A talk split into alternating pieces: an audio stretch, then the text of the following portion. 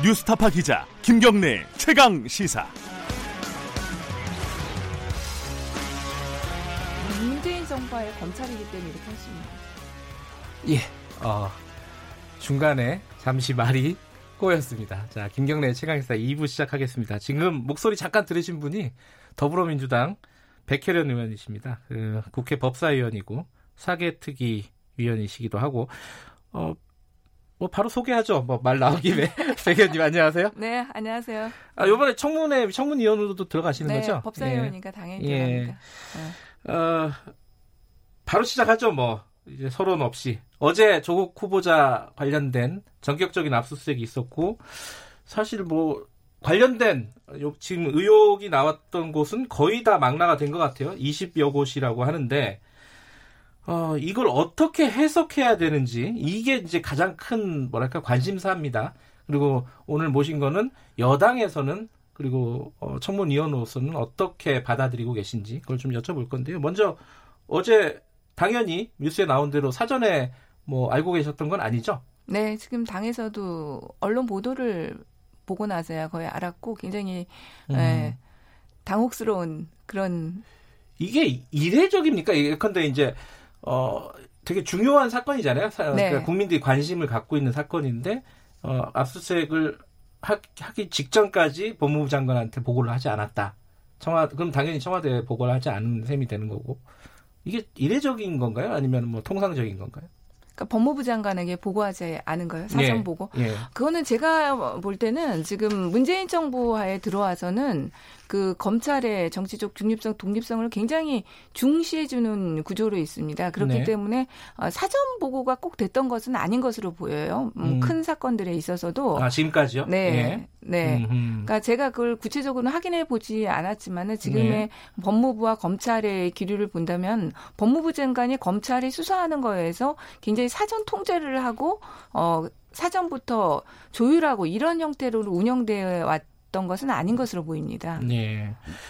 어, 그런데, 어, 이 압수수색을 보통 통상적으로 그렇게 생각을 많이 해요. 이제 영장, 압수수색 영장은 판사들이 발부를 하는 거 아니겠습니까?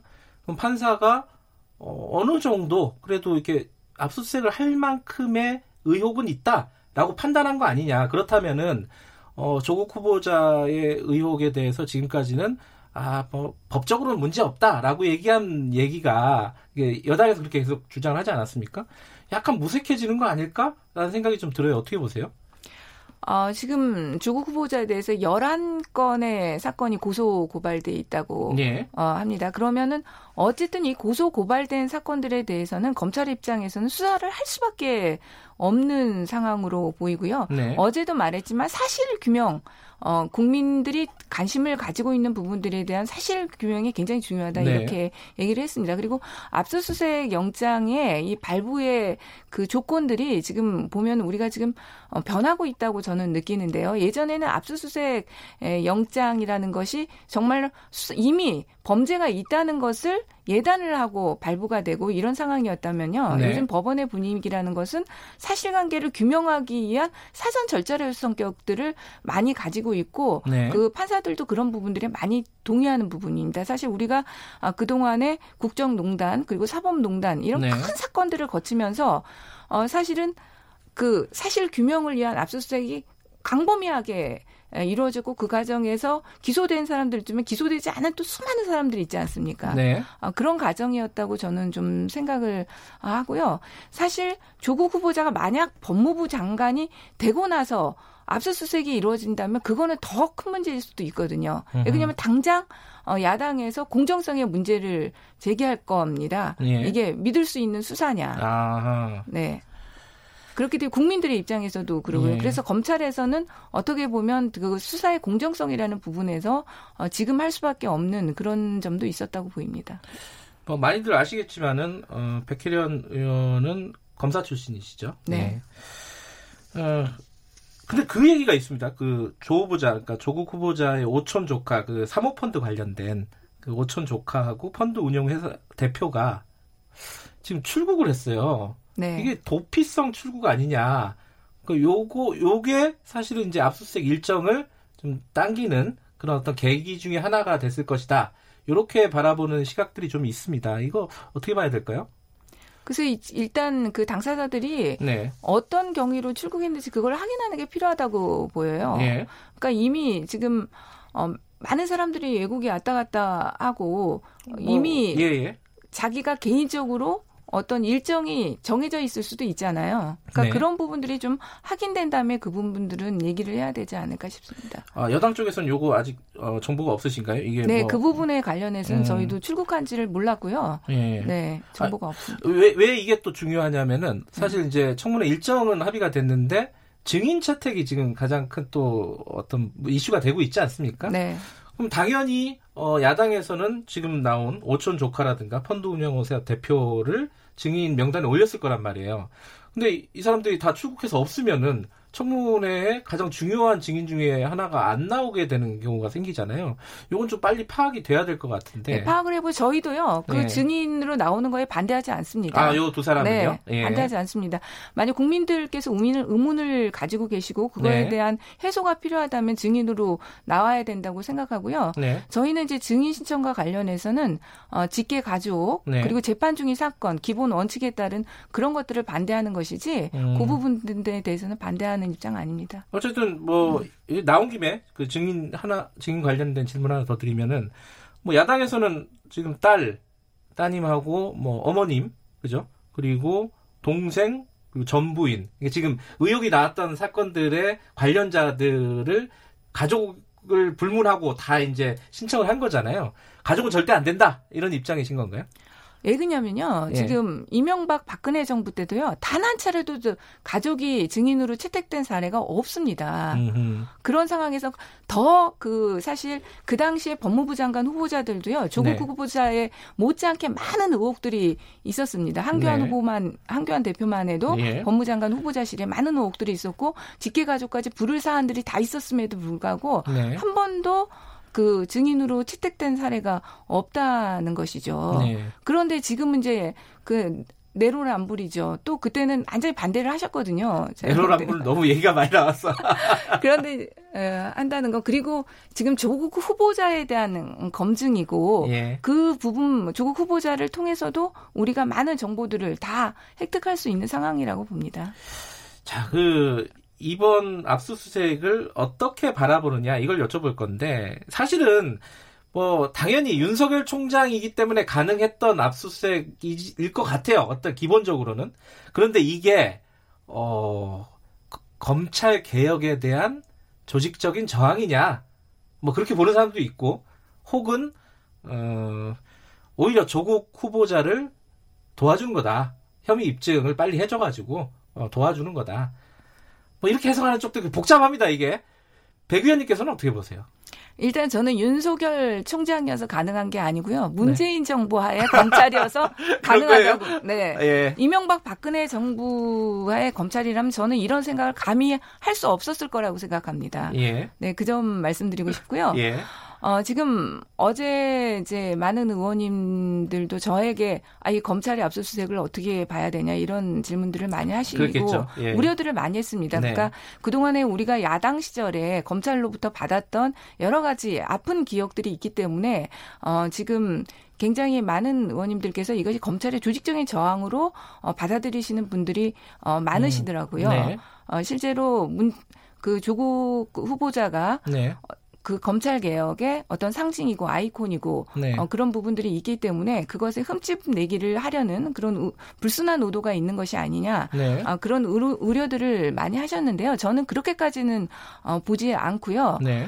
어, 지금 사실 아까도 말씀드렸자면 조국 후보자가 만약 법무부 장관이 되고 나서 수사가 진행된다면 네. 어, 수사의 공정성이 더 국민들로부터 그리고 또 야당으로부터 엄청난 공격을 받을 수밖에 없습니다. 네. 그런 측면에서 어, 검찰로서는 어, 지금이 오히려 그 수사 적기라고 판단할 수 있는 부분들이 있고요. 네. 어, 그리고 지금 그 저도 청문위원으로서 여러 가지 사안을 살펴봤는데 네. 물론 국민 정서에 반하는 부분들은 분명히 있습니다. 그렇기 네. 때문에 지금 이런 어, 많은 부분들이 네. 예, 비판을 받고 있는 것이고요. 그러나 아, 이 법상과 관련해서는 특별하게 발견하기 어려웠습니다. 그래서 예.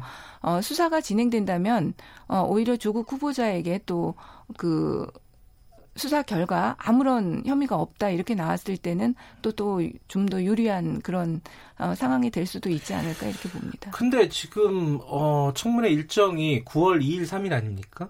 그 안에 뭐 수사 결과가 윤곽이 윤곽도 나오기가 힘든 거 아닌가요? 물리적으로 봐도 그렇지 않아요? 그러니까 압수수색을 미리 한다 하더라도 수사는 어차피 그 임명 이후에 임명이 되든 안 되든 그 이후에 계속 돼야 되는 부분이라서 이게 어, 시점상으로 보면은 좀 애매한 부분이 있어요. 뭐, 뭐 청문회 전에 밝히겠다? 이거는 불가능한 거 아니에요? 네, 청문회 전까지 밝히기는 좀 어려울 것 같고요. 예.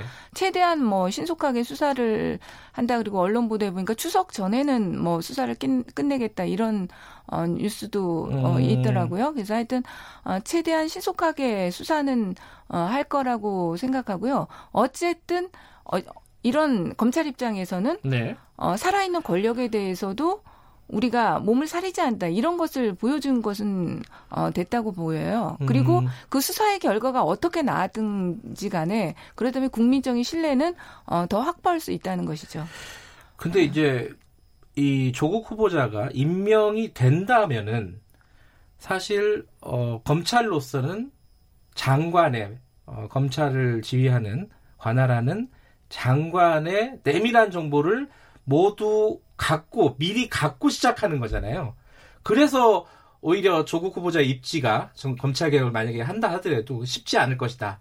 그리고 낙마한다면은 또 뭐 그것 자체로 검찰의 어떤 힘을 보여주는 거고 검찰로서는 뭐 이래 됐든 저래 됐든 본인의 어떤 힘이나 이런 것들을 과시하고 지금 정부에서 진행하고 있는 검찰 개혁을 상당 부분 어 좀 뭐랄까 저지라고 하긴 좀 뭐하지만은 어떤 본인의 색, 이 입장을 드러내는 그런 계기가 되지 않았을까 이번 압수수색이 그렇게 해석을 할수 있지 않나요? 검찰로서는 약간 꽃놀이패인 건 사실입니다. 꽃놀이패요? 네. 네. 어, 사실인 어. 것이지만 그 조국 후보자의 내밀한 부분은요. 제가 볼 때 지금 전 국민에게 이미 다 드러나 있습니다. 사실 아. 사실은 조국 후보자의 이런 부분들이 진짜 어뭐 동생 문제라든지 예. 이런 분들 부분들이 후보자 스스로도 어, 나올 거라고는 저는 생각하지 못했을 것이라고 어, 봐요. 그러나 이제 모든 것이 밝혀졌지 않습니까? 그렇기 예. 때문에 검찰의 압수수색으로 인해서 더 조국 후보자의 뭐 어떤 다른 부분이 특별하게 나올 것이라고 저는 보지는 않는 입장이고요. 네. 근데 압수수색 해보면은 검사 시절에 많이 보셨을 거 아니에요. 관련된 사건 말고도 여러 가지 정보들이 들어올 수밖에 없잖아요. 그러면은 사실 굉장히 조국 후보자로서는 난처한 거 아닌가요? 본인이 꼭 직접적으로 관련이 안 된 건이라도 학교나 이런 부분에 대해서 운영상의 문제 이런 것들을 다 이제 검찰에서 파악을 하고 시작하는 거 아니겠어요? 근데 학교상의 뭐 운영상의 문제점이 있다면 뭐 그거는 형사적으로 뭐 문제가 있다면 처벌을 네. 받아야 되는 게 당연한 것이고요. 예. 네. 그러니까 이제 걱정은 한마디로 임명이 돼도 검찰 개혁이라는 게 어, 드라이브를 걸기가 참 어려운 상황이 돼버렸다. 아, 라는 느낌이 좀 들어요. 검찰이 모든 걸 키를 잡아버리는 어떤 상황이 돼버려서 그 어떻게 생각하세요 그 부분? 그런데 지금 검찰 개혁의 키는요, 네. 그 법무부 장관에게만 있는 것이 아니고 법무부 장관의 하나의 축은 될 수 있지만 네. 주요한 축은 국회입니다. 지금 네. 패스트트랙에 올라 있는 수사권 조정 법안과 공수처 법안의 네. 통과 이것이 가장 큰 중요한 축이거든요. 네. 그렇기 때문에 그렇게까지 저는 큰 영향을 받지 않을 거라고 생각합니다. 그러면요, 이거는 아. 좀 말꼬리 잡아서 좀 죄송한데 이 조국 후보자가 아니더라도 검찰 개혁을 수행할 수 있다는 거잖아요. 그럼 조국 후보자 지금 여론도 별로 안 좋고 당도 부담 아니겠습니까? 뭐 정부로서도 부담일 테고 이렇게 계속 고집하는 이유가 뭐 특별히 어떻게 설명을 해주시겠어요 그 부분은 국민들에게? 그러나 이제 그 동안에 이제 조국 후보자가 예. 어, 검찰과 사, 법 개혁의 어떤 상징성의 아이콘이었고 네. 어, 실제로 이 패스트트랙에 올라가 있는 법안 자체를 함께 그러니까 저도 그 사개특위 간사로서 네. 같이 논의했고 그랬거든요. 네. 그렇기 때문에 아무래도 원활하게 그런 부분들을 어, 진행할 수 있는 부분들 그리고 음. 윤석열 총장이라든지 이런 검찰과도 그동안의 민정수석으로서 어떻게 보면 어, 같이 어, 맞춰왔던 거 아닙니까? 그런 네. 부분들에서 훨씬 더 원활하게 할 수 있는 측면이 있다고 봅니다. 알겠습니다. 그, 뭐, 조 후보자 관련된 여러 가지 의혹들에 대해서는 뭐 오늘 얘기를 나눌 시간은 없을 것 같고요. 한 가지만 더 여쭤볼게요. 어제 유기준 사개특위 위원장하고 저희가 인터뷰를 했거든요. 근데 지금 사개특위 며칠 안 남았어요. 어, 연장해야 된다는 취지로 말을 했습니다. 유기준 위원장이. 어떻게 보십니까? 진짜 지금 사개특위 정말 국민 앞에 부끄러운데요. 예. 저희가 진짜 회의다운 회의 단 한 번도 하지 못했습니다. 그 네, 연장 기간 예. 동안에 아직까지도 소위원장 구성 문제 아니 네. 소위 소위 구성 자체를 끝내지를 못했어요. 네. 이런 상황에서 저는 연장을 얘기한다는 건 너무 부끄러운 일이라고 생각합니다. 네. 지금 어, 사개특위 법안은 사실 법사위에 와서도 추후 논의가 가능합니다. 지금 음. 정개특위와는 조금 상황이 다른 것이죠. 근데 자유한국당에서는 이것을 그냥 안전히 정개특위와 또 연관시켜서 아예 논의조차를 하지 않으려는 태도거든요. 그렇기 때문에 저는 어차피 연장을 하더라도 네. 사개특위 논의가 더 진. 진전될 것이라고 생각하지 않습니다. 상임위로 넘기자. 네, 차라리 네. 법사위에 와서 그 고유 법인 네. 이 검경 수사권 조정 법안과 공수처 법안을 심도 깊게 논의하는 것이 오히려 낫다 음. 이렇게 보고요. 연장은 지금 불필요하다고 보입니다. 알겠습니다. 자 오늘 어, 멀지는 않군요. 여의도 나와주셔서 감사합니다. 고맙습니다. 네, 감사합니다. 더불어민주당 백혜련 의원이었습니다.